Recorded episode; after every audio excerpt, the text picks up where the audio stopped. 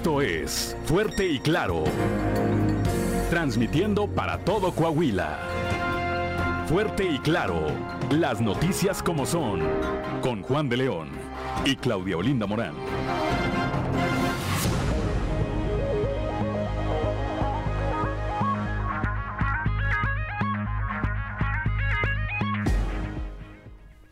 Son las 6 de la mañana, 6 de la mañana con 3 minutos de este viernes, viernes 16 de diciembre del 2022, día en que se celebra a quienes llevan por nombre Adelaida.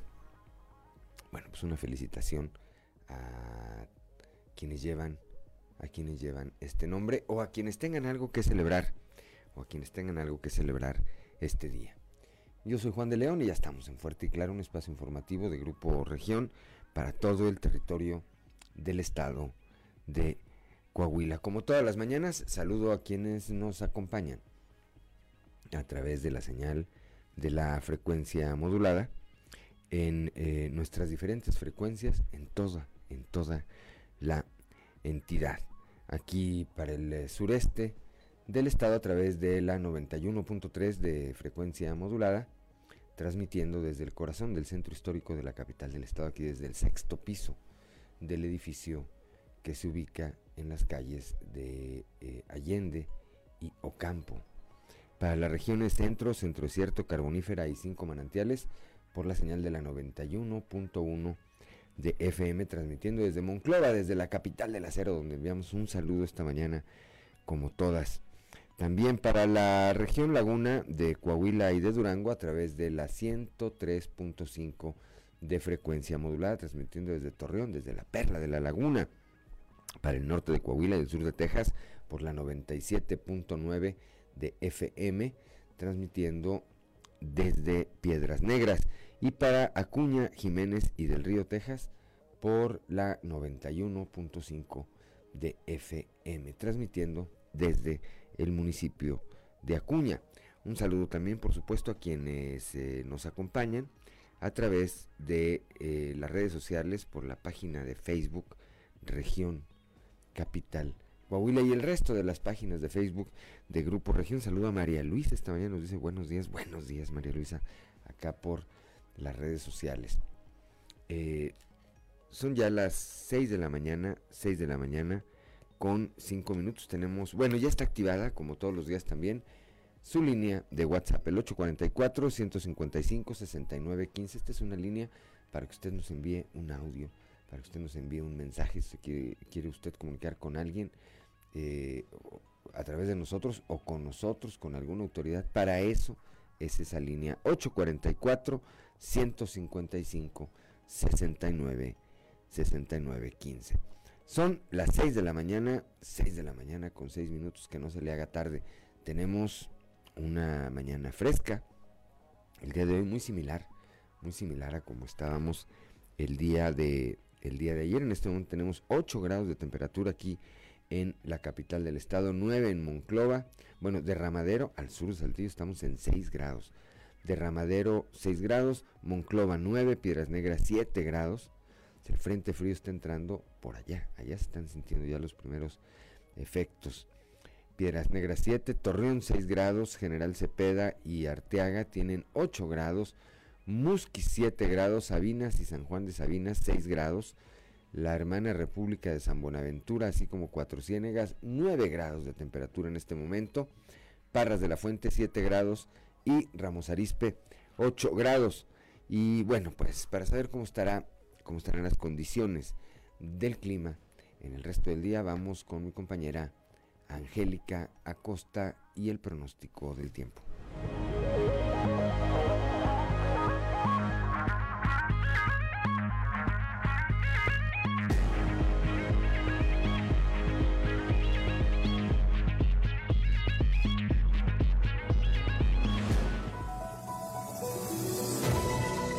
Pronóstico del tiempo con Angélica Acosta.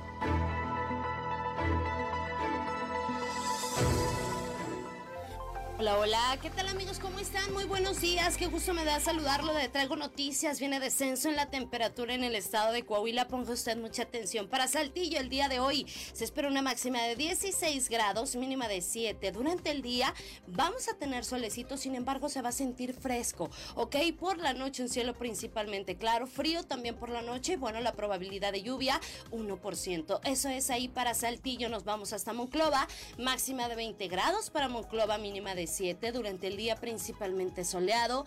Mm, va a estar fresco también, ¿ok? Por la noche de igual manera frío, con un cielo principalmente claro. Y bueno, la probabilidad de precipitación continúa baja para Monclova, 2%. Ok, nos vamos hasta Torreón. Máxima de 25 grados ahí para Torreón, mínima de 8. Durante el día parcialmente soleado, va a estar agradable. Por la noche un cielo principalmente claro. Y bueno, la posibilidad de precipitación, 0%. Excelente, nos vamos hasta Piedras Negras, máxima de 25 grados para Piedras Negras, mínima de 11 durante el día, parcialmente soleado, rico, cálido, agradable por la noche, áreas de nubosidad. La probabilidad de precipitación, 10%. Eso es ahí para Piedras Negras. Nos vamos ahora hasta Ciudad Acuña. En Ciudad Acuña también se marca el descenso de temperatura, máxima de 15 grados, mínima de 3. Durante el día vamos a tener periodo de nubes y sol. Se va a sentir fresco, ¿ok? Por la noche, eh, un cielo principalmente nublado, frío también por la noche. Por favor, toma tus precauciones abrígate, cuida tus vías respiratorias y bueno, la probabilidad de precipitación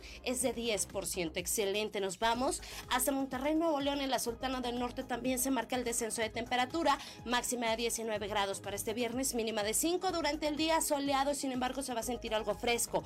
Por la noche se va a sentir muy frío con un cielo totalmente claro y la probabilidad de precipitación 1%. Excelente, amigos, ahí están los detalles del clima. Cuídese mucho y que pase un excelente fin de semana. Buenos días.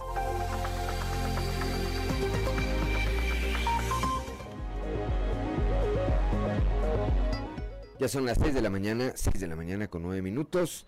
Vamos ahora con el padre Josué García, que como todos los días también nos obsequia su cápsula, su este espacio de reflexión a través de la diócesis de Saltillo.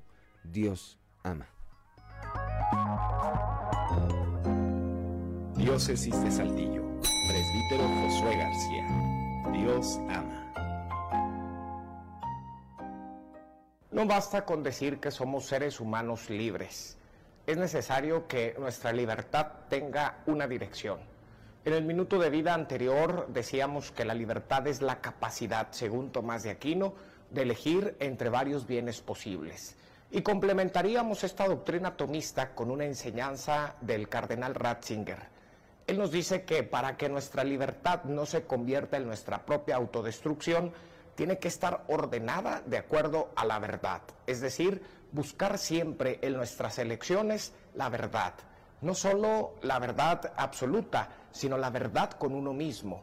Sin duda alguna, cuando actuemos así, es entonces cuando nuestra libertad adquiere un objetivo, un fin, una meta de destino. Diócesis de Saltillo.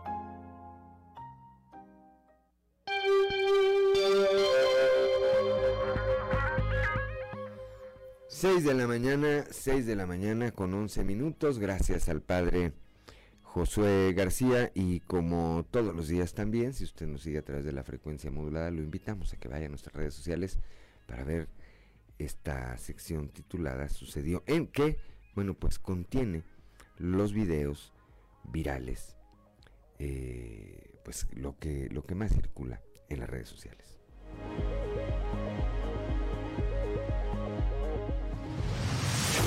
Esto es, sucedió en los tres videos más virales del momento. Sucedió en Montpellier, Francia. Tras la victoria de Francia sobre Marruecos por marcador de dos goles contra cero, miles de aficionados de ambas selecciones salieron a las calles para festejar lo conseguido en la justa mundialista. Sin embargo, un joven marroquí de 14 años fue asesinado tras ser atropellado por un aficionado francés durante las celebraciones. En las imágenes se observa el momento en que un vehículo blanco pasa por encima de una multitud de personas de origen marroquí Una de ellas es precisamente el joven que falleció tras ser aplastado. De acuerdo con las primeras versiones, el hombre a bordo del automóvil portaba una bandera de Francia, por lo que los manifestantes africanos intentaron violentar su vehículo, lo que desencadenó el trágico desenlace. El responsable abandonó su carro y se encuentra prófugo. Sucedió en Cali, Colombia. Cámaras de vigilancia captaron el momento en que dos sicarios aprovechan el tráfico de la ciudad para asesinar a una pareja. En la grabación se aprecia como dos sujetos a bordo de una motocicleta llegan al lugar de los hechos y comienzan a dispararle a un vehículo negro. A pesar de los múltiples impactos, una de las víctimas sale del asiento del copiloto e intenta escapar. Sin embargo, es rápidamente interceptado y asesinado. Además de él, asesinaron a su pareja que conducía el automóvil móvil e hirieron a sus dos hijas que iban en la parte trasera. Sucedió en Brasil una joven fue grabada colgando de un balcón de un alto edificio ya que intentaba suicidarse. Ante esto, elementos de bomberos realizaron un plan para intentar rescatarla y evitar la tragedia. La maniobra consistía en que un bombero llegaría allí rápidamente descendiendo con rapel. Sin embargo, al momento de la ejecución, el elemento no logra sostener a la joven, por lo que ésta, al verse sorprendida, toma la trágica decisión y cae al vacío, falleciendo al instante.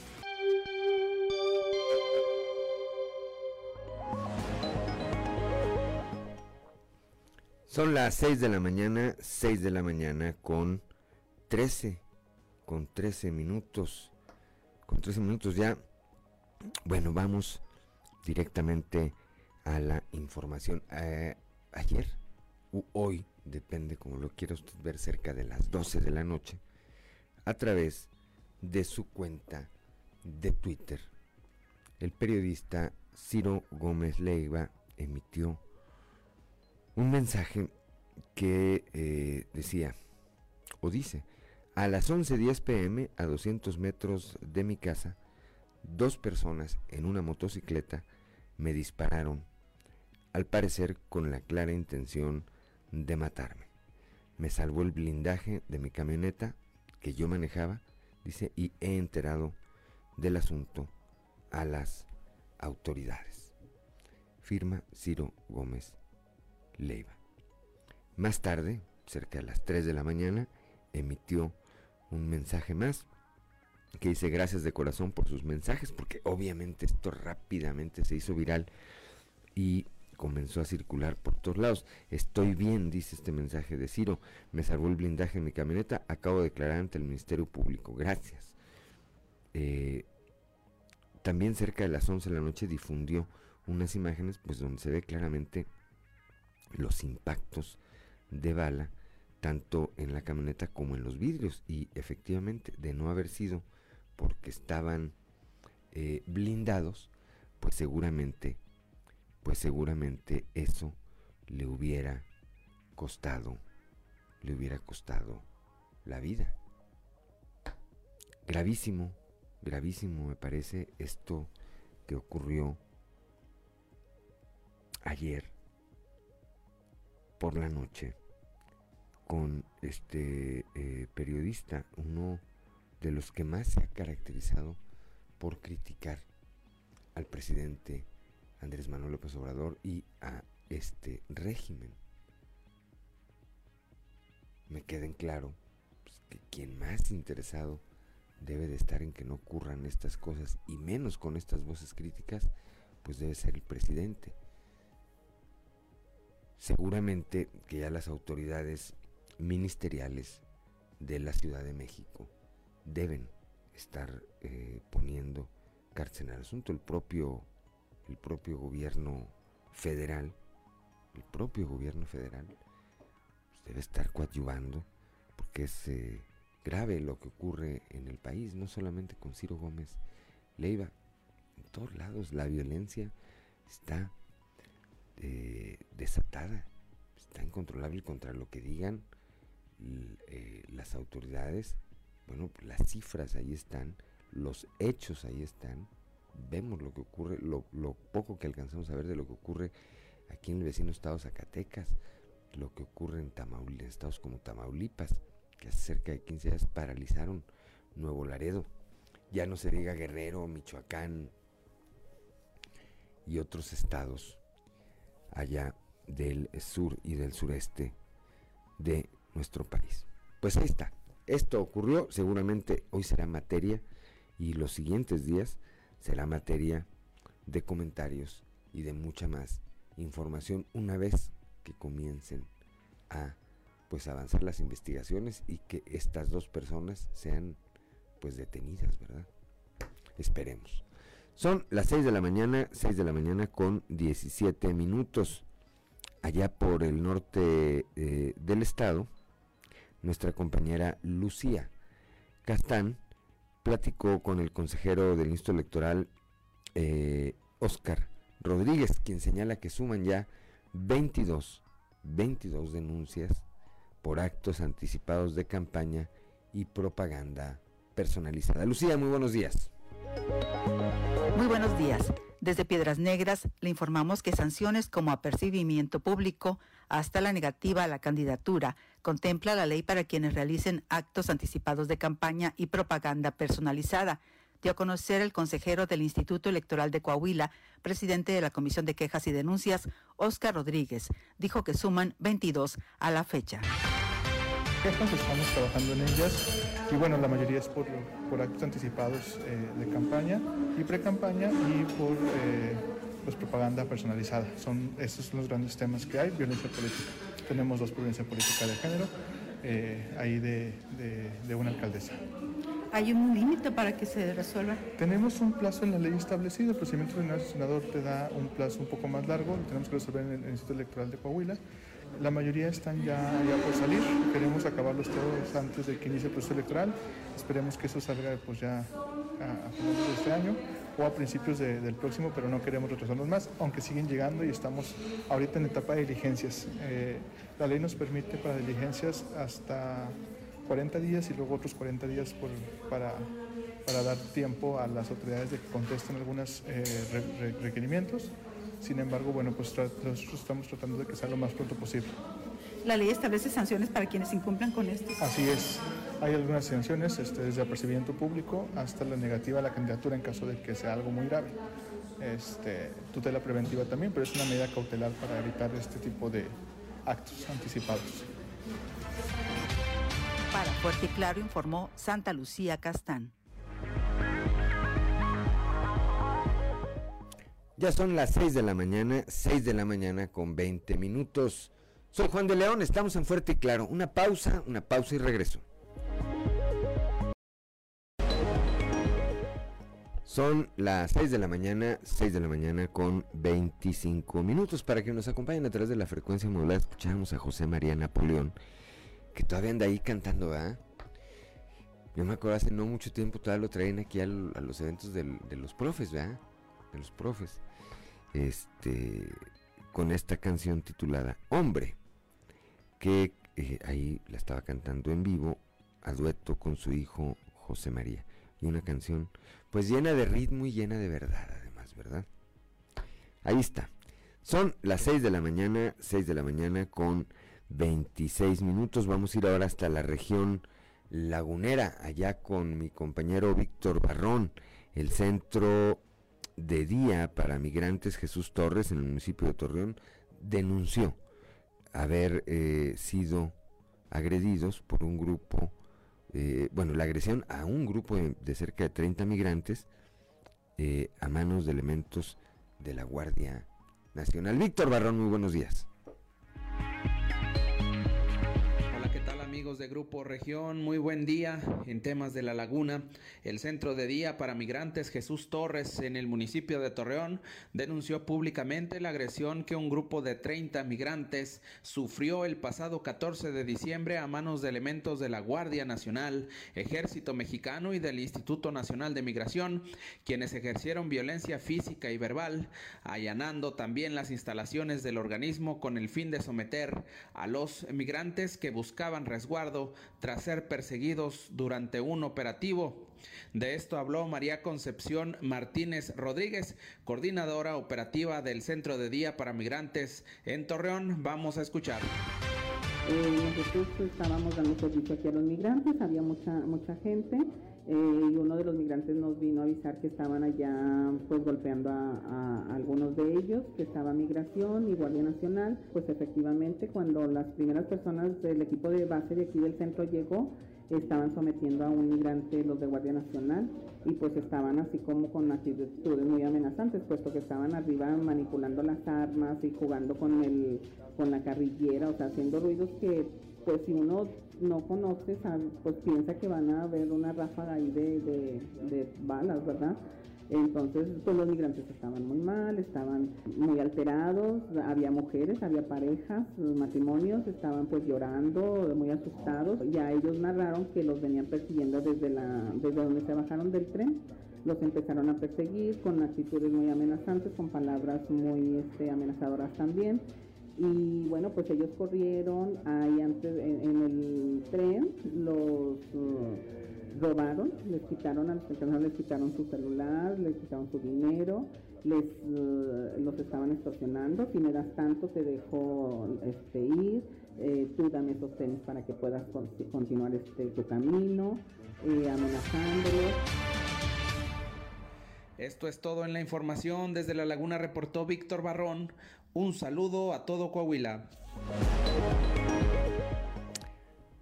Son las 6 eh, de la mañana, 6 de la mañana con 29, con 29 minutos. En este mismo tema, en este mismo tema tenemos eh, la opinión del eh, sacerdote Ignacio Mendoza Wong, responsable de la pastoral de migrantes en la diócesis, en la diócesis de Torreón. Escuchemos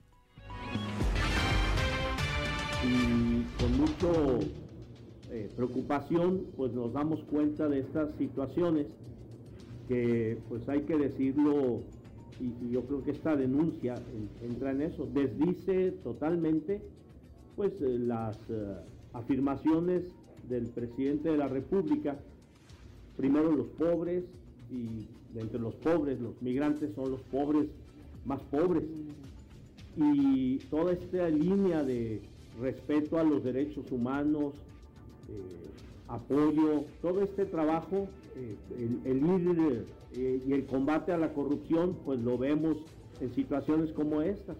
Y la iglesia, la iglesia subraya y destaca la importancia que tiene la persona, el ser humano como tal, con todo el respeto que se merece a su dignidad y apoya totalmente este, este esfuerzo y este trabajo y con todo, con, pues, con, mucha preocupación, seguimos, la diócesis de Torreón sigue esto, estos pasos y estos acontecimientos lamentables y tristes que deberían ya de, ser cosa del pasado, ¿verdad?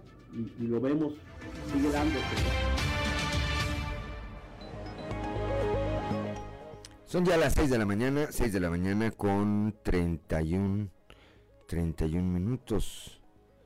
Saludo a mi tía Margarita Briones Luna, a Moisés Santiago Hernández, nuestro compañero, que nos acompaña en esta transmisión a través de las redes sociales. Cuando, repito, son las 6 de la mañana, 6 de la mañana con 31 minutos. Vamos ahora con mi compañero Néstor González. El día de ayer, en una ceremonia celebrada en el municipio de Cuatro Ciénegas, fue despedido con un homenaje el oficial Juan, Juan Fidencio Holguín Barbosa, de 31 años. Él eh, perdió la vida en el cumplimiento de su deber el pasado martes, cuando con un grupo de eh, compañeros de las fuerzas de seguridad repelieron el ataque armado de un grupo de civiles que por enésima vez pretendían ingresar a territorio de Coahuila, allá por el rumbo de la presa Don Martín. Néstor González, muy buenos días. Compañeros, muy buenos días, me da gusto saludarlos.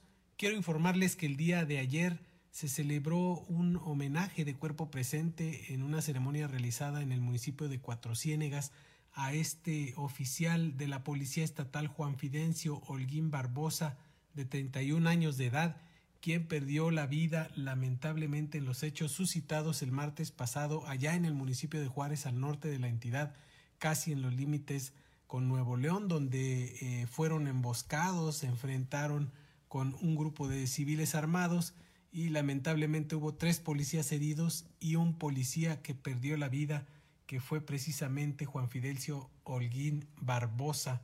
La, secretaria de Seguridad Pública del Estado, Sonia Villarreal Pérez, estuvo presente en el homenaje y así se dirigió a los compañeros, a los amigos y sobre todo a la familia, a la viuda, a los huérfanos del oficial Juan Fidencio Holguín Barbosa. Vamos a escuchar lo que dijo Sonia Villarreal. Familia de nuestro compañero y amigo Juan Fidencio Holguín Barbosa, a quien rendimos esta mañana este homenaje. Lisette Berenice, sé que enfrentas un momento muy doloroso y que no habrá palabras que te den consuelo, pero tienes que saber que ni tú, ni tus pequeños, Elena Camila y Dylan Nicolás, están solos todos los compañeros de las diferentes corporaciones y nosotros estamos aquí.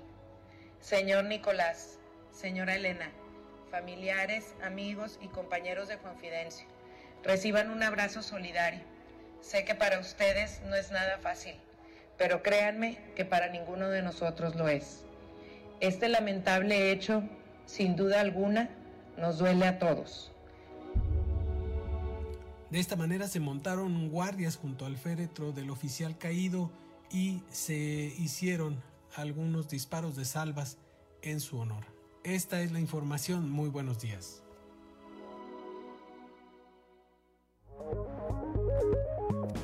Gracias, gracias a Néstor González cuando son las 6 de la mañana, 6 de la mañana con 34 minutos. Vamos rápidamente a la portada del día de hoy de nuestro periódico Capital que, eh, bueno, en su nota principal eh, contiene esta información que ya escuchamos en voz de nuestra compañera Lucía Castán. Recibe el Instituto Electoral de Coahuila 22 quejas, tiene 22 quejas ahorita, es lo que suma por actos anticipados de campaña. Ya escuchamos la voz del consejero del Instituto Electoral de Coahuila. También eh, recién a nuestro compañero Néstor González, que nos relataba esta ceremonia este homenaje que se le rindió ayer en Cuatro Ciénegas a este oficial de la policía del estado que murió en el cumplimiento en el cumplimiento de su deber. El Centro para Migrantes Jesús Torres en Torreón denunció públicamente la agresión de que sufrieron un grupo de 30 migrantes, dicen, a manos de la Guardia Nacional, así como de eh, personal del Instituto Nacional de Migración. Ayer, el delegado del gobierno federal en Coahuila, el licenciado Reyes Flores Hurtado, encabezó un evento, un evento, más adelante también le estaremos platicando este, y ahí eh, pues dijo que no, que no descartaba, ahora sí, asumir la senaduría que dejará vacante, la titularidad de esta senaduría que dejará vacante Armando Guadiana Tijerina para poder dedicarse a defender los comités de la 4T, que no es otra cosa que ser candidato a gobernador. Reyes Flores le preguntaron pues sus impresiones sobre todo este merequetengue que se armó después de la encuesta, el berrinche eh, público que hizo Ricardo Mejía Verdeja y pues el juguete que ayer le obsequió el presidente López Obrador para bajarle para bajarle el berrinche a Mejía Verdeja dijo Reyes Flores que él no quería opinar sobre ese porque era un proceso interno y que estaba valorando lo de la senaduría. Más adelante también tendremos los detalles de esto. El día de ayer, aquí en entrevista con Fuerte y Claro, Uriel López, vocal del Registro Federal de Lina en Coahuila, dijo que poco más de 50 mil personas que tienen su credencial de elector y cuya vigencia termina en 2022 podrán votar con esa misma credencial en el 2023. Este fue un acuerdo del Consejo del Instituto Nacional el día de ayer con el anuncio de una nueva inversión de la empresa Lennox Internacional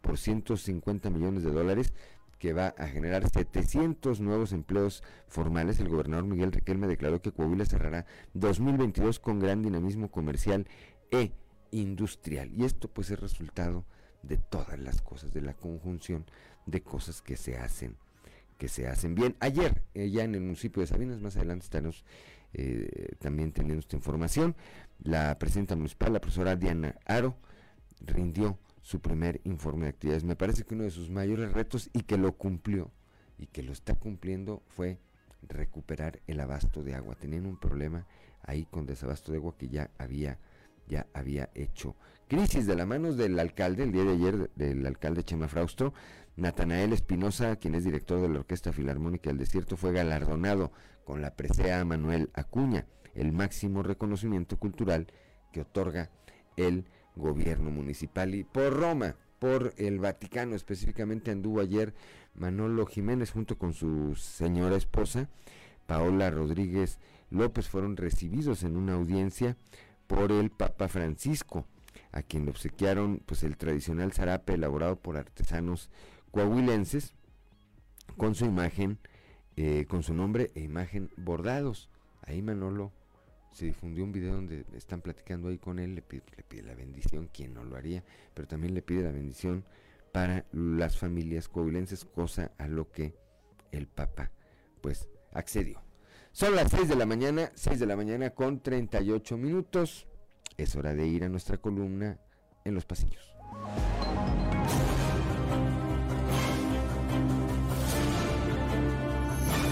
Y en el cartón de hoy, honrado, que nos muestra Roberto Piña, quien nos está diciendo muy seguro, me salí del consejo del CIMAS porque hay muchas irregularidades. Y luego piensa, y esas son de las irregularidades que no me benefician a mí.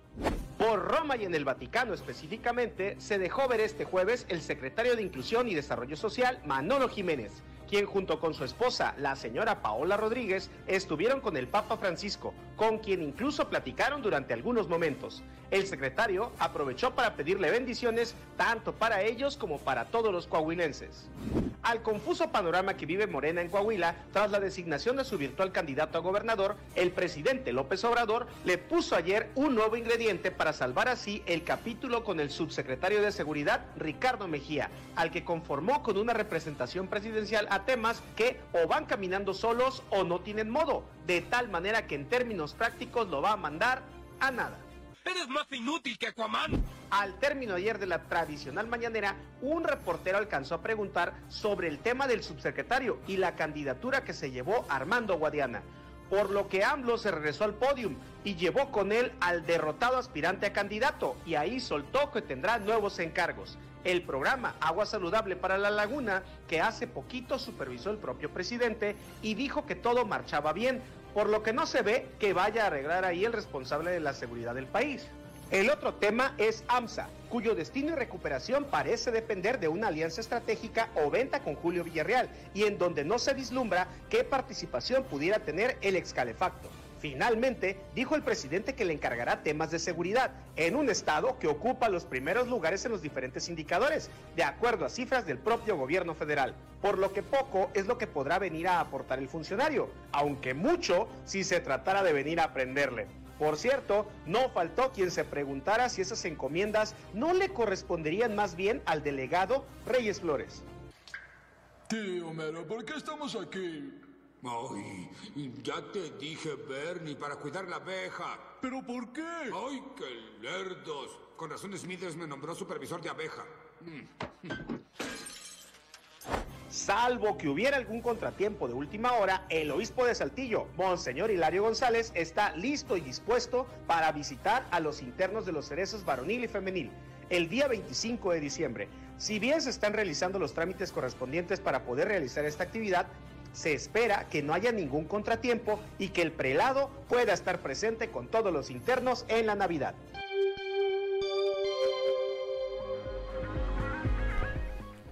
Ya son las 6 de la mañana, 6 de la mañana con 41 minutos. Una pausa y regresamos.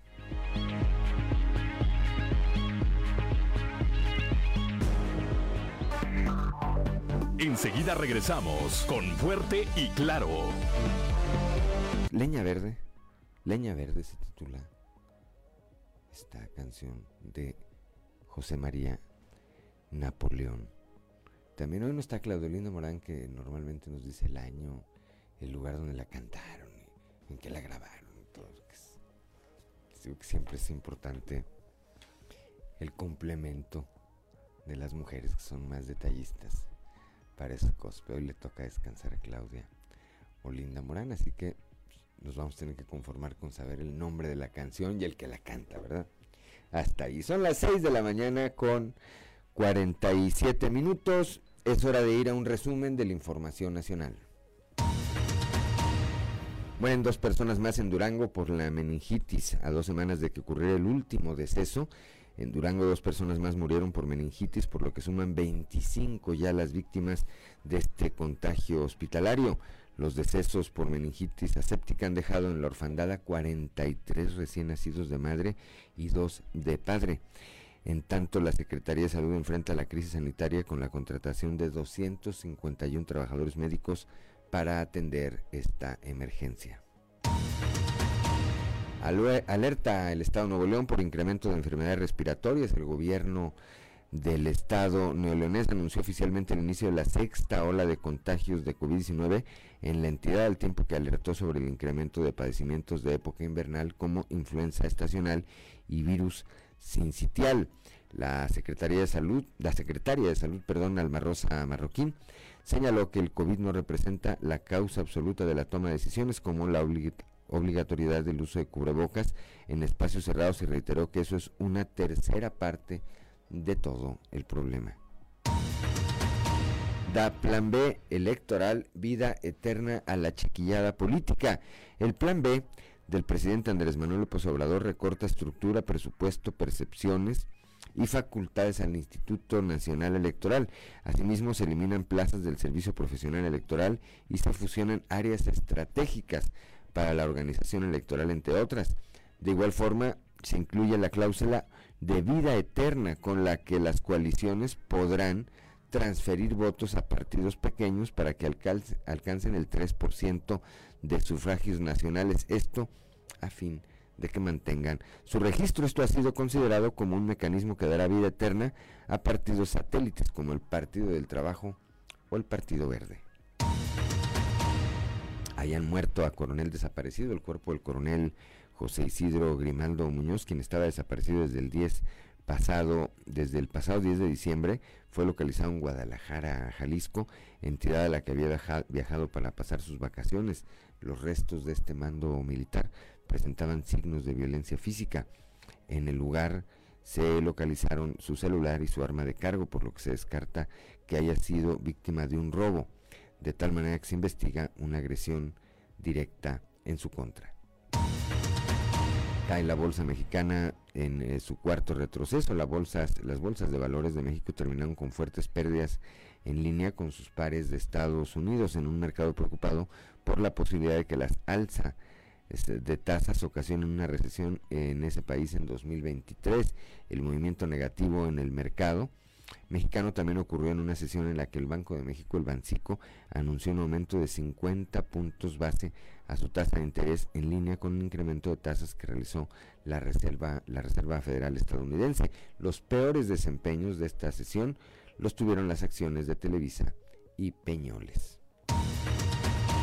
Finalmente identifican químico de envenenamiento masivo en San Luis Potosí, el químico que fue utilizado para envenenar a más de 25 perros gatos silvestres, un lince y un coyote en la comunidad de San José de Buenavista en San Luis Potosí ya fue identificado. José Luis Ruiz Contreras, quien es fiscal general del estado, aseguró que en los próximos días será mayor información cuando concluyan los peritajes y se establezca la responsabilidad sobre el envenenamiento masivo de animales al poniente de la capital potosina. Ya son las 6 de la mañana, 6 de la mañana con 51 eh, minutos. Continuamos con la información. Vamos ahora con mi compañero Moisés Santiago Hernández. Ayer, la profesora Diana Aro, alcaldesa de Sabinas, rindió su primer informe de actividades.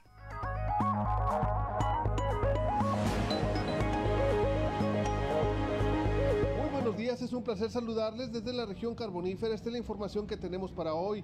Durante su primer informe de gobierno, la alcaldesa de Sabinas, Diana Aro Martínez, señaló que se logró combatir el desabasto de agua potable con una inversión superior a los 3 millones de pesos. además de que se dio atención a lo que tiene que ver con la seguridad y la reubicación del basurero municipal. Esto es lo que nos comenta al respecto. Una inversión emergente de más de 3 millones de pesos, atendimos la contingencia por desabasto de agua en las colonias más altas a través de una estrategia entre sociedad y gobierno para eficientar la entrega del vital líquido a cada una de las viviendas, escuelas y hospitales. En Sabinas, la seguridad ha sido la mayor prioridad junto a los ciudadanos.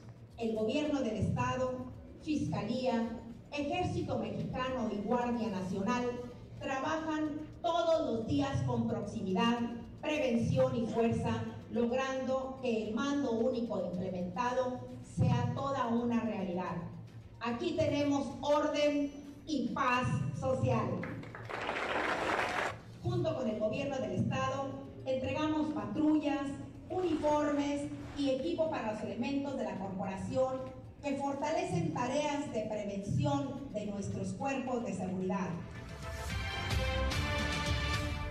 la información que tenemos para todos ustedes el día de hoy desde la región carbonífera, su amigo y servidor Moisés Santiago. Que tengan un excelente fin de semana.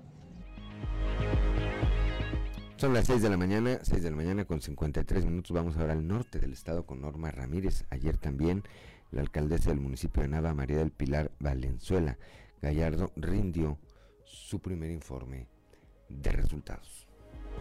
La alcaldesa del municipio de Nava Coahuila de Zaragoza, María del Pilar Valenzuela Gallardo, emitió su primer informe de resultados frente a la administración municipal, en donde puntualizó el potencial de crecimiento de la ciudad a favor de los habitantes y en cada rubro en donde se ha trabajado para lograr la cercanía y resultados esperados. A los navenses, eh, sobre todo sus pagos en tiempo, en forma, porque es la manera en que nosotros recaudando con ingresos propios podemos compensar un poquito los recortes presupuestales. Entonces, el que seamos buenos recaudadores, el que la gente nos apoye con pagando sus impuestos, es lo que nos está fortaleciendo y al haber pagado ya la deuda, que el municipio ya no va a tener deudas en el próximo año, pues las participaciones este, nos van a aumentar y vamos a tener más flujo de, recursos. ¿Qué mensaje que da la ciudadanía en este mes de diciembre? No, pues desearles eh, que pasen las mejores de las fiestas, que pasen una muy feliz Navidad al lado de los seres que más quieren y estoy segura que para la región y para nuestro municipio y nuestro bello estado va a ser un año lleno de éxitos y satisfacciones y pues eh, yo agradecida con todos y deseándoles lo mejor para el año que viene. Cabe recalcar, alcaldesa, que no solamente se el compromiso con el municipal, Sí, pues en naves nava de, de orilla a orilla, entonces mi compromiso... Para Fuerte y Claro, desde Piedras Negras, Norma Ramírez. Ya son las 6 de la mañana, 6 de la mañana con 55 minutos. Saludamos también a Alberto Montes, que nos saluda también a través de la transmisión de las redes sociales. Excelente día, Alberto. Gracias por el favor de tu sintonía. Son las 6 de la mañana, 6 de la mañana con 55 minutos.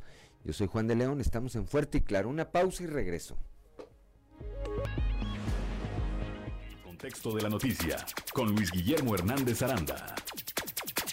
Nuevamente se comprobó que la estatura no es un impedimento para tocar el cielo.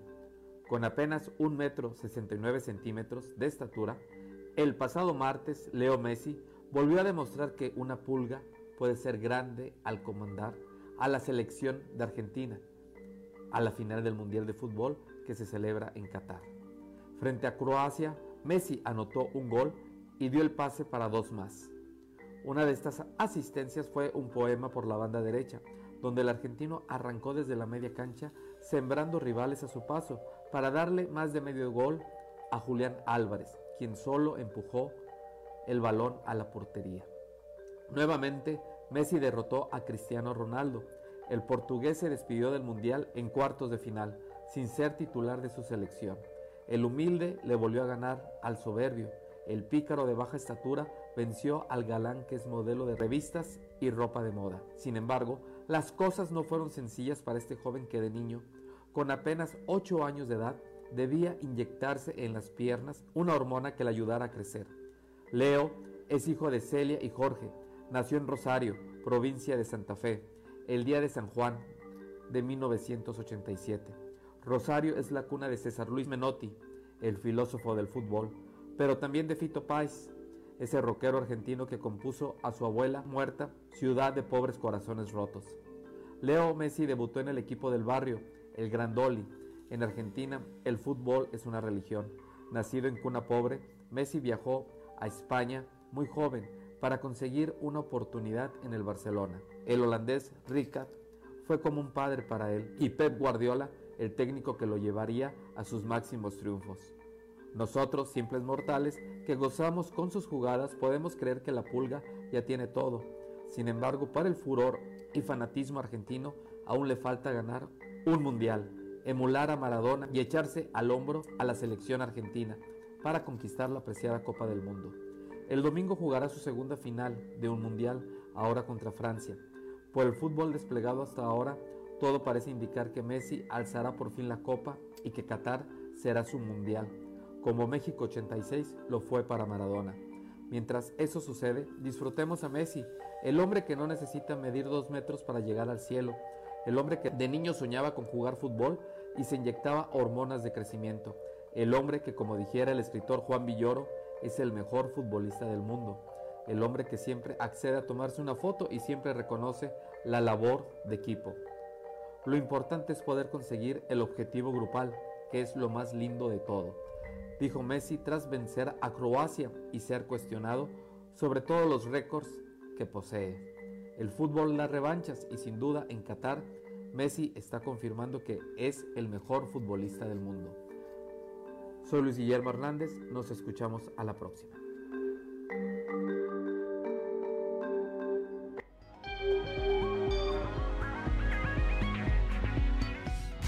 Resumen Estadio con Noé Santoyo.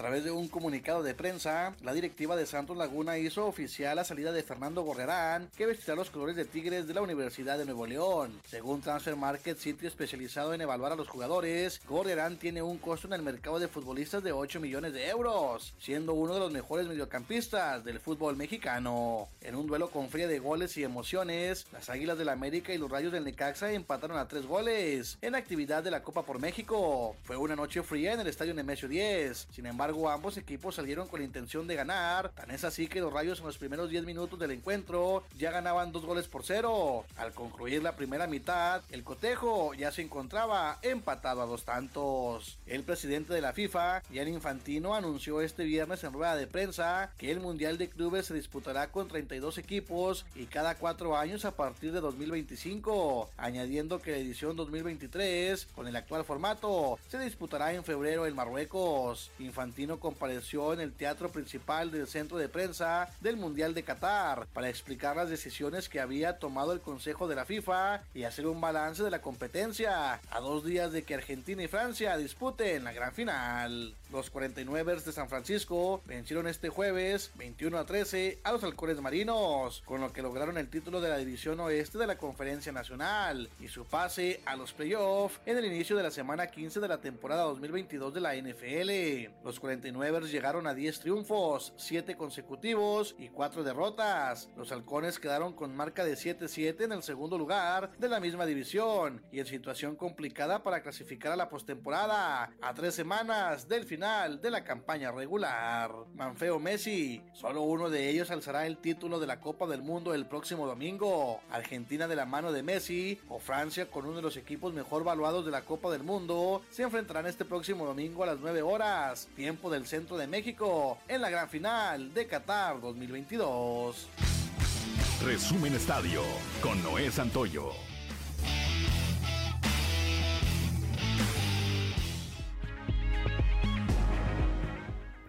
Son las 7 de la mañana, 7 de la mañana con 6 minutos. Gracias a Luis Guillermo Hernández eh, Aranda con su contexto de la noticia y por supuesto a Noé Santoyo que día a día nos tiene al tanto de la información deportiva más relevante. Bueno, el domingo es la final, ¿verdad? Vamos a hacer una mini encuesta. Prepárense acá los compañeros de, de redes sociales. Ricardo López, ¿Francia o Argentina? Argentina. Ricardo Guzmán, Argentina. A ver, acá Cristian Rodríguez y Ociel Reyes, manifiéstense. Manifiesten, ahí está Cristian Rodríguez ya poniendo su Argentina. Ociel Reyes, Francia. Yo también creo que Argentina. También creo que Argentina, pero bueno, pues en una final de fútbol y en un partido de fútbol, todo puede pasar. Todo puede pasar. Como en cualquier deporte. Bueno, son las 7 de la mañana, 7 de la mañana con 7 minutos. Vamos a continuar con la información. Celebrar posadas puede reconstruir el tejido social. Esto señala el obispo de la diócesis de Saltillo, Monseñor Hilario González García. Vamos a ver si tenemos oportunidad de hablar con él la próxima semana, antes de, de la Navidad, que se venga aquí a platicar con nosotros, cuando menos una llamada, nos eche la bendición para acabar bien el año y comenzar bien el 2023. Vamos a escuchar al obispo. Buen día, informando desde la ciudad de Saltillo. Este 16 de diciembre inicia formalmente para la religión católica la temporada de posadas previo a la celebración de la Navidad. Bajo este contexto, el obispo de Saltillo, Monseñor Hilario González, expresó que estas actividades de convivencia pueden reconstruir el tejido social. Asimismo, invitó a la comunidad a que no se pierda el sentido religioso y el significado real de las posadas. A continuación, escucharemos la información.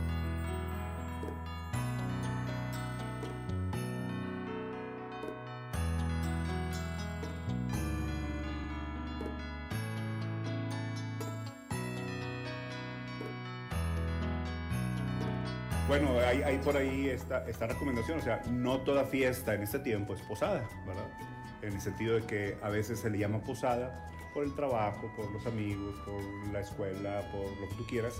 Y es una fiesta de, este, pues tal vez de amistad, pero no tiene contenido religioso. La invitación o el mensaje de nosotros es, aun cuando tengan este tipo de posadas de trabajo, de escuela, de amigos, dense un tiempo para lo religioso, ¿verdad? Y, eso les ayuda también a la moderación. Si ustedes se acuerdan, el primer domingo de Adviento, esa fue la invitación a vivir moderadamente nuestra vida en atención a la venida de Jesús. Entonces, que la vivan en paz, ¿verdad? A veces los excesos, los desórdenes en esta este, comida, bebida, pues lleva a situaciones difíciles en algunas partes, ¿verdad? Que no ocurra esto, sino lo contrario, ¿verdad? Que la convivencia sea para la paz, la armonía. Sí, este, yo creo que las posadas pueden ser un buen signo en estos tiempos actuales de que en el tejido social está desquebrajado, nos pueden ayudar a recomponer el tejido social, ¿verdad? De un barrio, de, ahora que hay colonias cerradas, ¿verdad? los vecinos de esa colonia, pues también que se junten, ¿verdad? Para hacer, si son católicos, hacer su posada con este sentido religioso y que les ayuda a, unirse. Agradezco la intervención y deseo que tengan un excelente día. Son las 7 de la mañana, 7 de la mañana con 10 minutos. Hoy es viernes, recuerden más eh, adelante estar aquí Osiris García, guitarra en mano.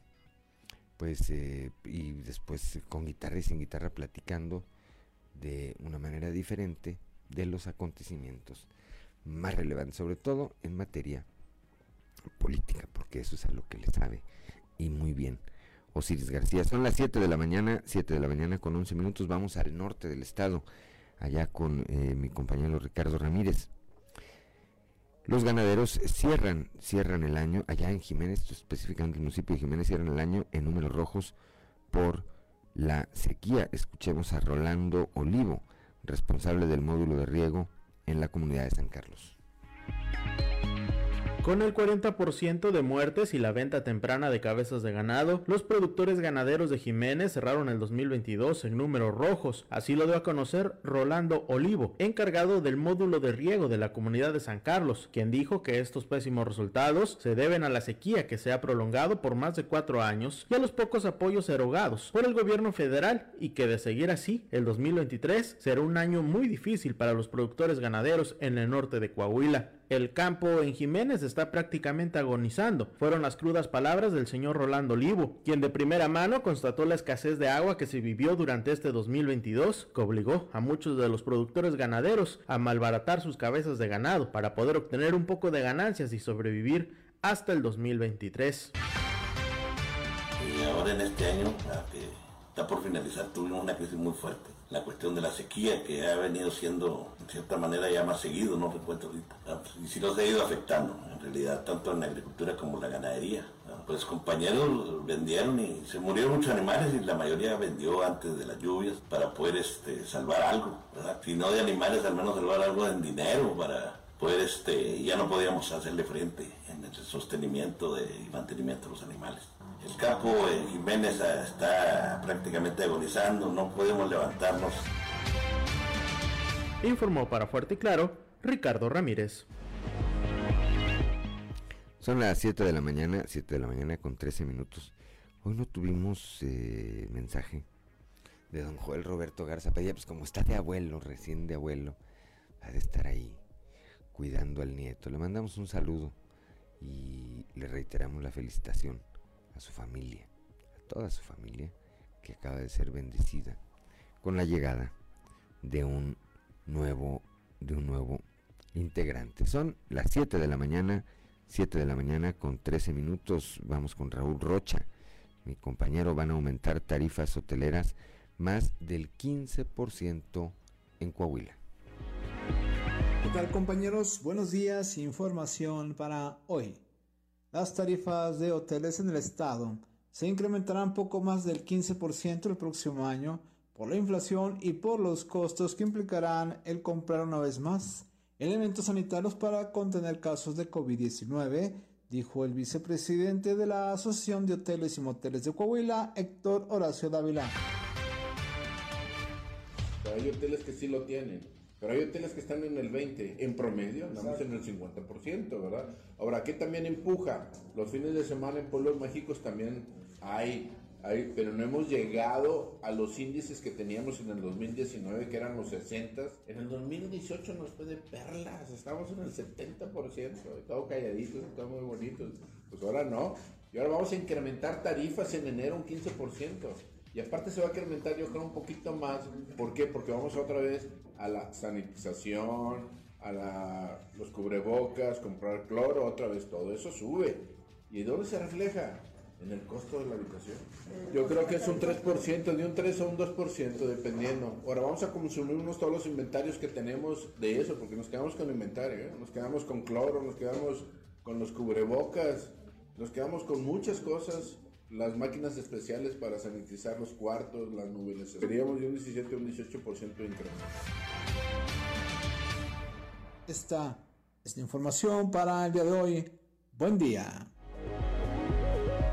Son las 7 de la mañana, 7 de la mañana con 15 minutos. Le recordamos que el próximo lunes, en el seno de la, de la reunión que se lleva a cabo del subcomité de salud allá en la región eh, lagunare, que tradicionalmente encabeza y participa el gobernador del estado, así como el secretario de salud, eh, el doctor Roberto Bernal, pues se va a poner sobre la mesa este tema del uso de cubrebocas y seguramente algunas otras medidas ante el incremento de enfermedades respiratorias, entre ellas el COVID-19, la influenza y bueno, una serie de eh, males virales que andan, que andan por ahí. Le vamos a estar informando oportunamente. Son las 7 de la mañana, 7 de la mañana con 16 minutos. Vamos con mi compañera Guadalupe Pérez que platicó con la secretaria de Turismo, la licenciada Susana Ramos.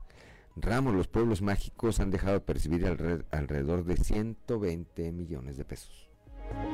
Muy buenos días, saludos desde la región centro. Se han dejado de percibir alrededor de 120 millones de pesos para los pueblos mágicos, así lo señaló la secretaria de Turismo, Azucena Ramos presupuesto y no hubo recurso para pueblos mágicos. Sí es complicado, pero bueno, eso no nos ha detenido. Coahuila, perdón, Coahuila hoy es un estado seguro, un estado que nos ha permitido esa seguridad, esa paz. Siete pueblos mágicos increíbles. Tenemos de todo en Coahuila para ofrecer, mucho que seguir explotando del sector turístico. A la secretaria de Turismo en el estado. Los pueblos mágicos llevan cuatro años sin recibir fondos. De igual manera, ya se aprobaron los presupuestos para el próximo año y tampoco habrá recursos para este sector. Aún así, se ha seguido trabajando y avanzando en materia de turismo. Saludos desde la región centro para Grupo Región Informa, Guadalupe Pérez. Son las 7 de la mañana, 7 de la mañana con 17 minutos. Vamos con Laura Estrada.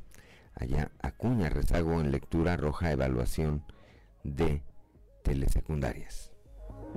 ¿Qué tal amigos de Fuerte y Claro? Los saluda Laura Estrada desde Ciudad Acuña para informarles que luego de la evaluación académica al término del primer semestre del ciclo escolar en telesecundarias, se identificó el rezago en la lectoescritura y la lectura de comprensión como las principales deficiencias que los alumnos tienen, lo que dificulta el aprendizaje de los contenidos más avanzados, señaló Liliana del Carmen Lucio Loredo, supervisora de telesecundarias de Acuña y Jiménez. Expresó que no buscan de dónde viene el sino que lo afrontan con el proyecto Lectura en Acción para evitar que los alumnos lleguen al nivel preparatoria con este rezago. Y adicional a eso implementamos un proyecto que se llama Lectura en Acción.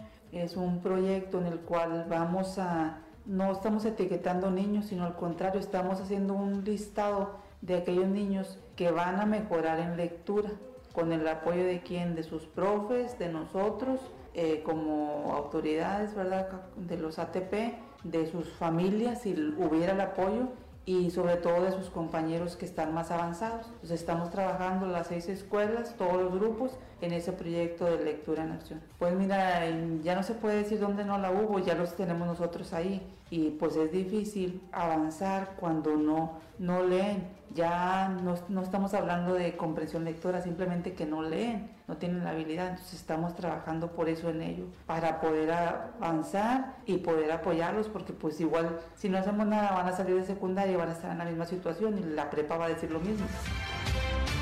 Informa para Fuerte y Claro, Laura Estrada. Son las 7 de la mañana, 7 de la mañana con 19 minutos. Continuamos con 8 grados de temperatura aquí en la capital del estado, 6 en Derramadero, 9 grados en Monclova, 7 en Piedras Negras, 6 en Torreón, 4, digo General Cepeda y Arteaga registran 8 grados centígrados en este momento. Musquis, 7 grados, Sabinas y San Juan Sabinas, 6 grados, San Buenaventura y Cuatro Ciénegas, 9 grados, 9 grados en este momento. Parras de la Fuente, eh, tiene una temperatura en estos momentos de 7 grados y Ramos Arispe 8 grados, de acuerdo al pronóstico del tiempo que nos obsequiaba ya nuestra compañera eh, Angélica, Angélica Acosta, pues eh, nos dice, nos dice que vendrá, vienen temperaturas más frías. Y de acuerdo al pronóstico extendido, los, por lo menos a los que hemos, a los que hemos tenido acceso, señalan señalan que eh, la próxima semana, las próximas semanas, pues vamos a tener fresco, vamos a pasar una Navidad y una Nochebuena fríos. Parece que ahora sí, parece que ahora sí. Ya son las 7 de la mañana, 7 de la mañana con 20 minutos. Una pausa y regresamos.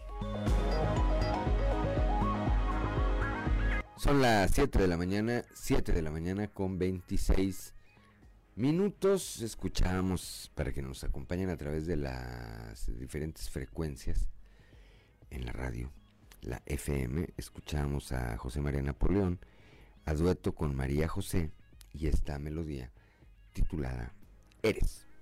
Como todos los días, desde la capital del acero, ya está en la línea telefónica mi compañero y amigo periodista Toño Zamora, a quien de entrada le pregunto, a ver Toño, tú que todos los días nos das un amplio, informe sobre lo que ocurre en el Soros de México, ¿tú qué crees que pueda venir Ricardo Mejía Verdeja a arreglar en Altos Hornos de México, así como lo instruyó ayer el presidente López Obrador? Muy buenos días. No, no, pues nada.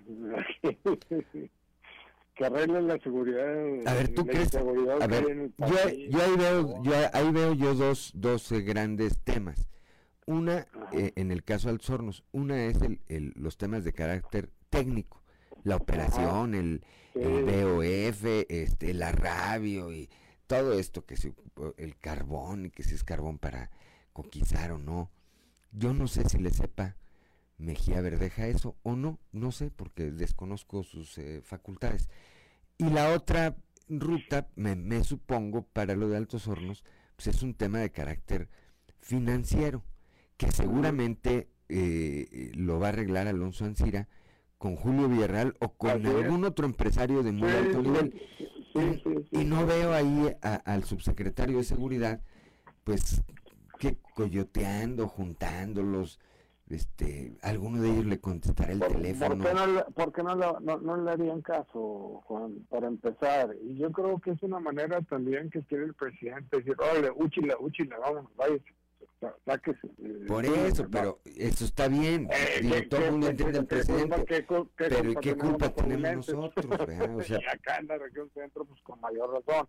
Porque no creo que venga a, a darle este, eh, apoyo a, a, Guadiana, ¿no? Ni cosas No, eso no viene, definitivamente. Esas son heridas, son heridas que, que nunca le van a sanar porque porque quien lo conoce a este a, a Mejía Berreja, pues saben de que de que esa es su personalidad, es un tipo vengativo, este, así como como como el señor presidente y pues bueno, yo no sé, la verdad, ignoro, no sé qué es lo que vaya a hacer ni qué vaya a resolver, porque los dueños de AMSA y, Julio Villarreal, si tienen tiro con ellos, pues bueno, e, e, ellos se ganchan. Mira, Alonso Encira ha platicado muchas veces con, con, Julio Villarreal, incluso eh, uno de los acuerdos era que Julio Villarreal y, y Villacero compraban el plechón que se producía en AMSA y eh, Julio Villarreal le pagaba a los trabajadores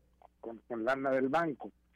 Eh, y se arreglaron solos, o sea, ellos se arreglan solos, no es necesario un tercero, ni mucho menos, porque a lo mejor si viene Ricardo Mejía Verdeja a eso, pues lo más seguro es que existan desacuerdos y demás, ¿no?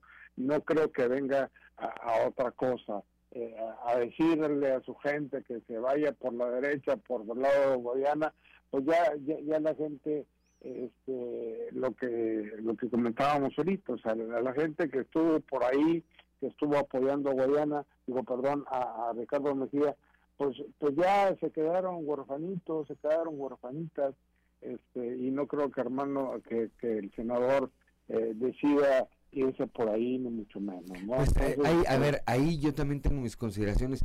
Creo que los que quieran, Toño, por ejemplo, la diputada local, Lisbeth Ogazón, pues ella con mucha congruencia, me parece que con mucha estatura, dijo, a ver, yo andaba en el equipo de Ricardo Mejía Verdeja, pero no ganó la encuesta. Y entonces, el proyecto, que es la 4T, dijo, pues entonces me pongo a disposición, pongo mis talentos, mis capacidades a disposición del proyecto que ahora encabeza Armando Guadiana. Diego del Bosque, que andaba ya más verdejista que verdeja, pues se tuvo que cambiar de lancha a mitad del río. ¿verdad? El día que nombraron, el día que dieron el resultado de la encuesta, uno veía a Diego del Bosque y parecía que estaba en un velorio. Tiene una cara desencajada, estaba. Y luego, eso por un lado, y por otro, los desaires y el maltrato, con todo respeto, que le da su dirigente nacional, Mario Delgado, a todo mundo presenta por su nombre. Está aquí Luis Fernando Salazar, diputado federal, está Armando Guadiana, senador, está no sé quién. Y lo dijo, ay, anda Diego, también nuestro dirigente en Coahuila. Pues antes no nomás dijo, oigan, ahí está el barbón este que no sé qué pitos toque aquí, pero pues me lo pusieron aquí en la rueda de prensa, ¿verdad? Pero bueno, eh, Diego del Bosque también ya empezó a decir como que no, pues yo siempre pensé que el ingeniero Guadiana era la oferta y lo mismo, el mismo alcalde de frontera igual. Bueno, se vale, se vale, se vale porque si no, pues como dices tú en esta analogía, pues también quedarse huérfano pues está difícil. Del pataleo, ¿cómo le dicen a eso? El derecho al pataleo, que ayer decía yo, pues que deben considerarlo un derecho humano, deben, así como acaban de, aprobar ahí en la Cámara de Diputados, por cierto, una iniciativa que metió nuestro amigo Marco Antonio Mendoza, o diputado federal, eh, para, para que el, el Internet sea considerado un derecho humano. Bueno, así deben poner el derecho al pataleo, Toño.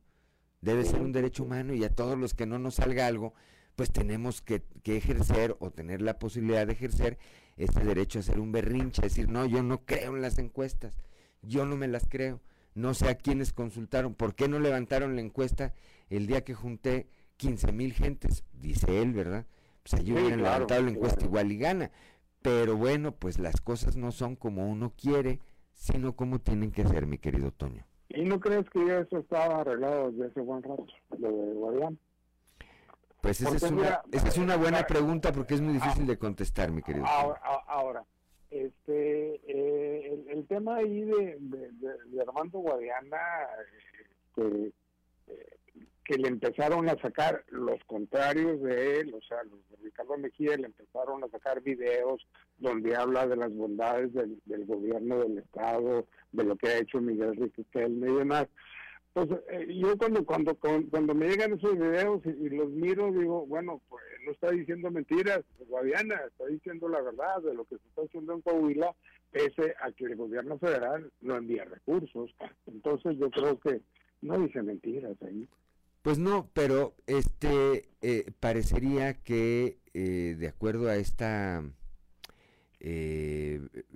expresión, este posicionamiento que hizo y que de manera recurrente hacía, el eh, hoy subsecretario del gobierno federal, eh, Ricardo Mejía, pues él, veía muy mal esas expresiones, porque decía, no, aquí hay que polarizar, hay que decir, no, pues, todo lo que está pasando en Coahuila es una tragedia, está hecho pedazos el Estado.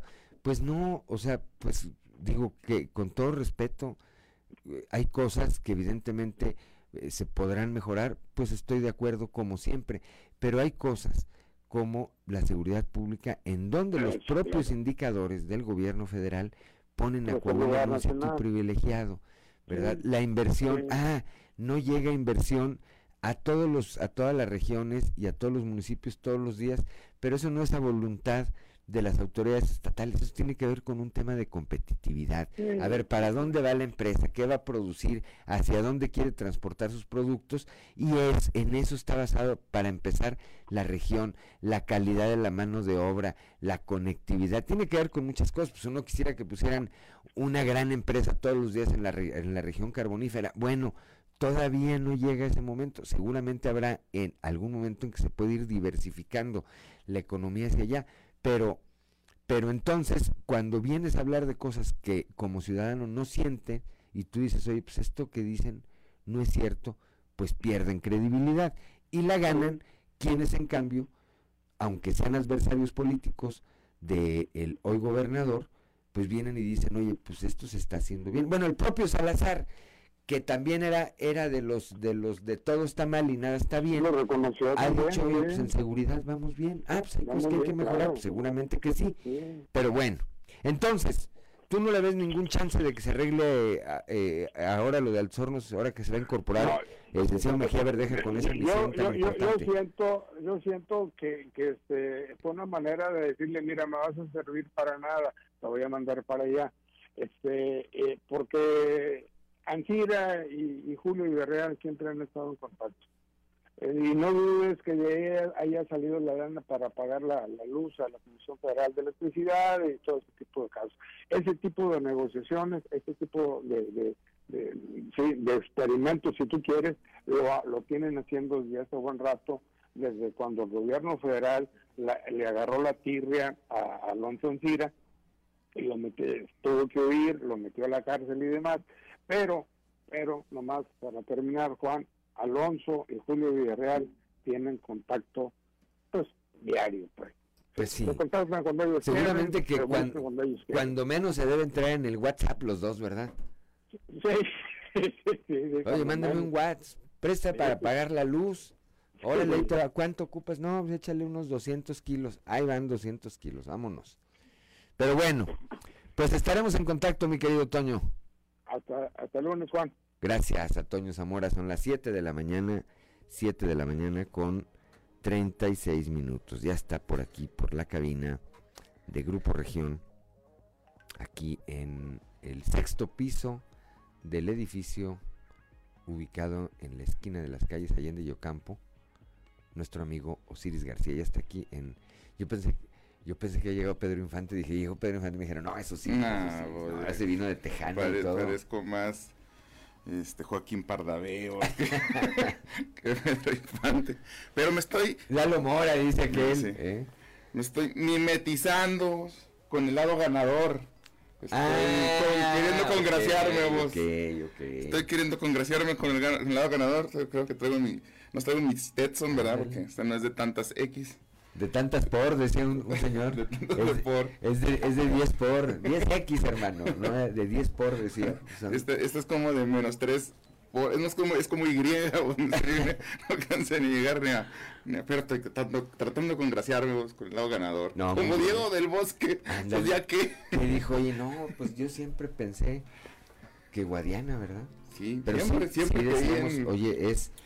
eh, la ventaja de que se queden cosas grabadas hoy en las redes sociales es que es tan fácil como irse a la transmisión esa que hubo el, el día eh, que se hizo la designación y está Diego el Bosque, pero... Parece que le andaban embargando de No, no. Electra. Parece que le dijeron que le iban a cortar la barba. No estaba... Pero ¿por qué estaría tan triste vos? Yo creo que por una parte, reitero, por el maltrato que le dio Mario Delgado. ¿Verdad? O sea, todo el mundo presentó. Sí, como, como que... ah, ay, y- y- Ahí está Diego, dijo. Este, el- más falta dijo, ahí está el barbón este, el que, Diego. ¿y este qué? ¿De dónde o qué? Sí, este Porque todavía hay un cuate al que le dice, cuando los está presentando, a alguien le dice Mario Delgado, tú no, tú no, tú no, tú no, tú, tú, tú quítate. Yo me supongo que no era Mejía Verdeja, porque ya se había ido él No, yo ya. desde antes, pero a alguien le dice, tú no, tú no. Pero Diego se alcanzó a meter y dijo, no, pues ya no me sacan de aquí, quiero salir en la foto, pero estaba así. Una tristeza vos, desencajado. Oye, yo pensé que eran muy amigos el senador Guadiana y Diego del Bosque. Pues eran. A ver, Roberto Piña. Roberto Piña. Si en alguien se apoyó para lograr la candidatura, fue en Armando Guadiana. Y luego lo borró del WhatsApp. Ya dijo, no, pues ya. Ya era tiempo yo- de borrarlo. ¿no? Yo ando con Mejía. Y ahora ya anda pidiendo vez. No tiene el contacto ahí de- del senador. Qué gachos. Oigan, y, y, y, y, y Shamir, carnal, carnal de raza. Oye, estaban circulando hace unos días un, un, un meme, porque pues también aquí en la política y los mexicanos así somos. la raza. Con Chamir así muy pensativo. Y decía, ¿y todavía iré a ser delegado federal? Yo creo que ya no. Ay, Se va a la risa es la que cala vos. Decía don Braulio, ¿eh? se, se va a tener que poner. No, mira, mira, yo vos, ya siguiendo, este, es, es una cuestión de mimetizarse vos con, las- con los ganadores. Sí, o- y mañana, y este fin de semana me pongo el albiceleste, o no sé, el azul, depende de quién haya ganado, pero voy a celebrar. El chiste, el chiste es estar Es con andar en la jugada, andar en la jugada, Sí. dices tú. ¿Qué tenemos esta semana? Oye, ah, bueno, vamos al corte. ¿vamos al corte? Vamos al corte y re- regresando al corte nos lo llevamos derecho. 7 de la mañana con 40 minutos.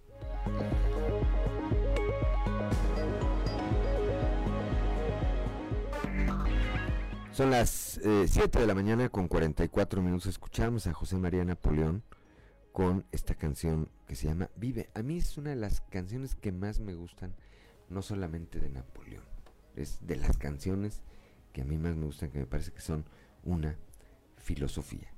Pero también de las canciones que más me gustan, las de todos los viernes con mi amigo y compañero Osiris García. Adelante Osiris. Eso también es una filosofía. Pues sabe. Se quedó muy seriecito, le doblaron las manitas. Se quedó muy seriecito, le doblaron las manitas. Resultó que era mansito lo que el otro día, que siempre ya no lo dijo, no que no se les decía.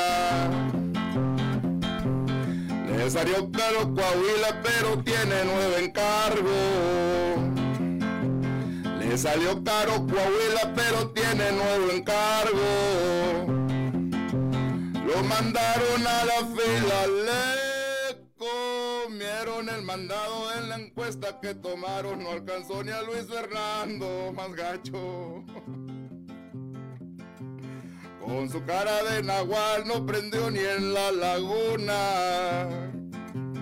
Con su cara de nahual no prendió ni en la laguna.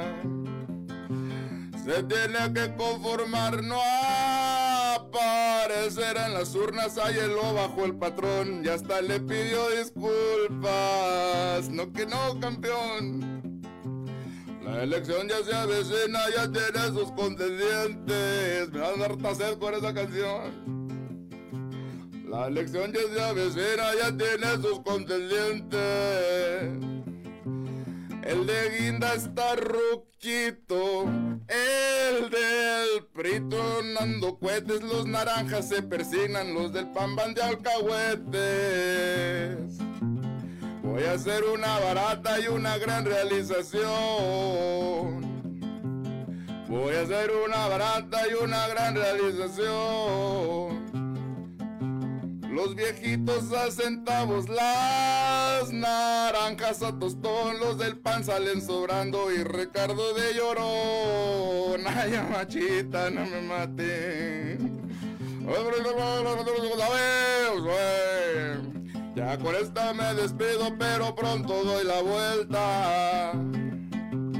Ya con esta me despido, pero pronto doy la vuelta. Lo más quiero libre Dios de que vuelva la violencia, que nos sirva la elección para cuidar que no suceda.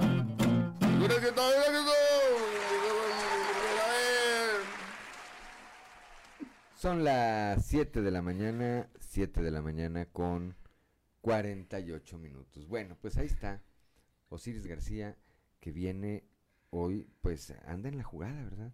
Anda en la Vos- jugada. Anda en El, la jugada. el sombrero mimetizador, como decía este, el Wiri Wiri. Pues Andrés Dice- Bustamante. Sí, oye, Me dice, también por eso. dice acá Estrella Marinera que deberías de blindar tu carro. Oye, cállate. Oye, no, a ver, rápidamente, para agotar varios temas, un minuto. Lo de Ciro Gómez Leiva, tu, tu opinión, mi Sí, sí, ahorita lo comentamos muy rápido fuera de la, de- del aire. eh, afortunadamente no pasó a mayores. O sea, en realidad un atentado contra la vida de un periodista es peligroso. Ahora, más un periodista de la estatura y de la talla de Ciro Gómez Leiva, con, un peso completamente a nivel nacional. eh, pero de, de haber sucedido, de, de haberse concretado este atentado en contra de su vida, yo creo que estaríamos hablando de un México completamente convulso, una eh, eh, co- condición social bien preocupante y eso sí hubiera significado y va a significar de hecho eh, tener que modificar el discurso de parte del presidente en contra de los que él llama eh, los contrincantes, la, oposición, los, adversarios. A ver, el problema, el, creo que que una parte del problema es ese, que la postura del presidente ha sido polarizar al país. Así es. Es, nos hace ser enemigos, no adversarios. A ver, aquí vemos a los adversarios, el tema de Guadiana, el tema de si es Manolo, el tema de el hoy gobernador Miguel Riquelme, con Chema Fraustro, pues se saludan, van a eventos juntos, porque son adversarios, porque no son enemigos, Claro. porque no se trata de, de una lucha por desaparecernos, por decir, oye, yo no quiero volver, no, es decir, porque quiero la posición Claro. que tú ocupas, porque creo que tengo una oferta de gobierno o un modelo de gobierno mejor que el tuyo, pero no lo que está pasando cada mañana, con todo respeto lo digo, en que sale el presidente a, a dividirnos, a, hacernos eh, pelear entre de nosotros. alguna manera está arengando a la gente a que pasen ese tipo de cosas, o sea, y, eh, no, no eh, podemos dejar de ver esto, o sea, la gente que, que, que- que es seguidora del presidente tiene que ser bien Y- y crítica son- con y- esto. y es respetable, es Sí, respetable. pero con esto sí te- específicamente tienen que ser bien críticos porque estás hablando de, de- de la vida de alguna persona que simplemente eh, primero, es- eh, si eres un comunicador y el presidente lo pone en la bolsa de los conservadores como si fuera eso, un contrincante, un adversario, un peligro para el gobierno. y, y, bueno, la prensa, la prensa está ahí para dar a conocer los actos del gobierno, buenos o malos. Claro. Es nada más eso. Y ahora, eh, híjole, eh, ver eh, la- su camioneta con unos disparos de arma a fuego. eh, pone a, a México en realidad en otro nivel de, de- de violencia y de, no sé si el aparador ya de la violencia tan grande y preocupante. Pues que- ojalá que pronto den con los responsables materiales y si los hay intelectuales de este eh, atentado fallido, pero no deja de ser un atentado. No, bien preocupante. 7 de la mañana con 51 minutos. Vamos a la recta final ya del año, mi querido Ciris. Empezando el año, pues se va a empezar ya a soltar esto. Ya Armando Guadiana pidió licencia formalmente al. Senado de la República. Se la hacen efectiva a partir del día 31 de diciembre. Reyes Flores se va. ¿Se irá a ir a la, a la senaduría o no? Pues eh, yo creo que él estaría encantado de, de, de ir. Mira, honestamente... A ver, la vez pasada no se quiso ir. No, porque no se dijo, quiso ir. Me ganan la silla, ¿verdad? Y a lo mejor Guadiana no gana, lo cual ocurrió. Entonces, en esa le salió la jugada. Pero las circunstancias son muy diferentes. Mira, las, eh, una de las cosas que ha sostenido el superdelegado ha sido que él no iba a utilizar los programas sociales como para un trampolín que generaba votos. Ahora, me Eh, queda en claro que no los utilizó. No, no, no, no. Pero turbo no. O sea, estoy de acuerdo contigo. Turbo no. El asunto es que... Cuarto. Sale un, hay una, hay unas fotos donde aparecen, eh, creo que Chamir y, y Mejía Verdeja que están así. Que dicen la cuarta transformación. Dice, no, pero Reyes quedó en cuarto. Dice, Reyes quedó en cuarto. Y le dicen, oye, perdiste, sí, pero Reyes quedó en cuarto. Pues porque no había cinco. si hubiera habido más, quedaba más abajo. Entonces, a ver, pero Reyes no los usó. No, no, no. Es un tal, hecho. Tal vez pueda llegar alguien ahí que, que, que sepa cómo operar. Y no se trata de, tra- de, de convertir los eh, programas sociales en votos, sino de eh, hacer proselitismo, de llegar a la gente a la que ya estás llegando. Lo que se y también lo que está permitido dentro de- in- de la invitarles ley. a que participen democráticamente. O sea, no estoy hablando, y, y fíjate que no estoy hablando de la mapachería, no estoy hablando no, de la corrupción, no estoy Del hablando decir, a ver, de decir, lo que es válido y que hace cada gobierno en uso de su derecho. Decir, a ver, esta cancha está aquí hoy porque hay un esfuerzo coordinado de un orden de gobierno con otro orden de gobierno. Y eso nos permite juntar dinero y meterle lana a la cancha. Bueno, eso se vale con los programas Sí, sociales. tíranos paro Mientras para que, esto pueda sí, seguir pasando. Ándale. Eh, Ah, sí, sí, otra si cosa, quieren, si quieren, condicionarlos y esas otras prácticas. Sí, estoy hablando del, del uso democrático de, de la política, no y, y- y- y limpio, no de la, de, de la cochinada, porque pues ni eso. Ni A ver, porque hay eso. quienes decían, a lo mejor Luis Fernando a los programas sociales. Yo no lo veo ahí. Yo la verdad lo veo coordinando la campaña de Armando Guadiana. Ahí lo veo yo. Sí, y también una, una buena dupla, ¿eh? O sea, mira, en votos les va a ir mucho mejor a, a esta dupla que, que- que si, si Mejía hubiera sido el candidato. O sea, ahí este, la gente de Morena debe estar. Porque veo mucho fatalismo, escucho mucho fatalismo de parte de la gente que, que, que está rodeando, pues yo creo que el proyecto de Mejía, que se ilusionaron con, con ese proyecto del canto de las sirenas, que nomás no, no levantó. Y veo, pues ahora atacando al senador Guadiana. Es y, parte de la pues, lógica. ¿De qué le sirve? Es parte de la lógica. Va a decir, no, pues que si no somos nosotros, pues no, no, no, no, no. A mí me parece que va a ser una elección muy competida, que los coahuilenses tendremos la oportunidad de decidir entre dos proyectos de Estado.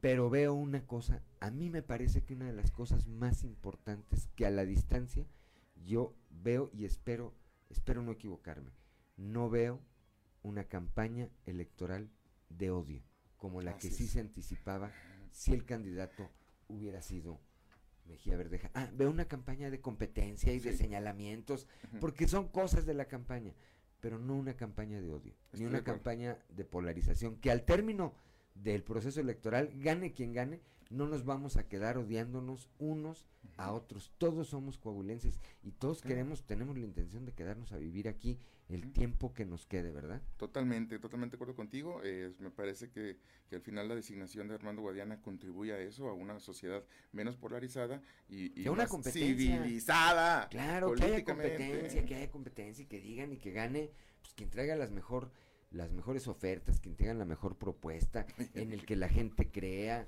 etcétera.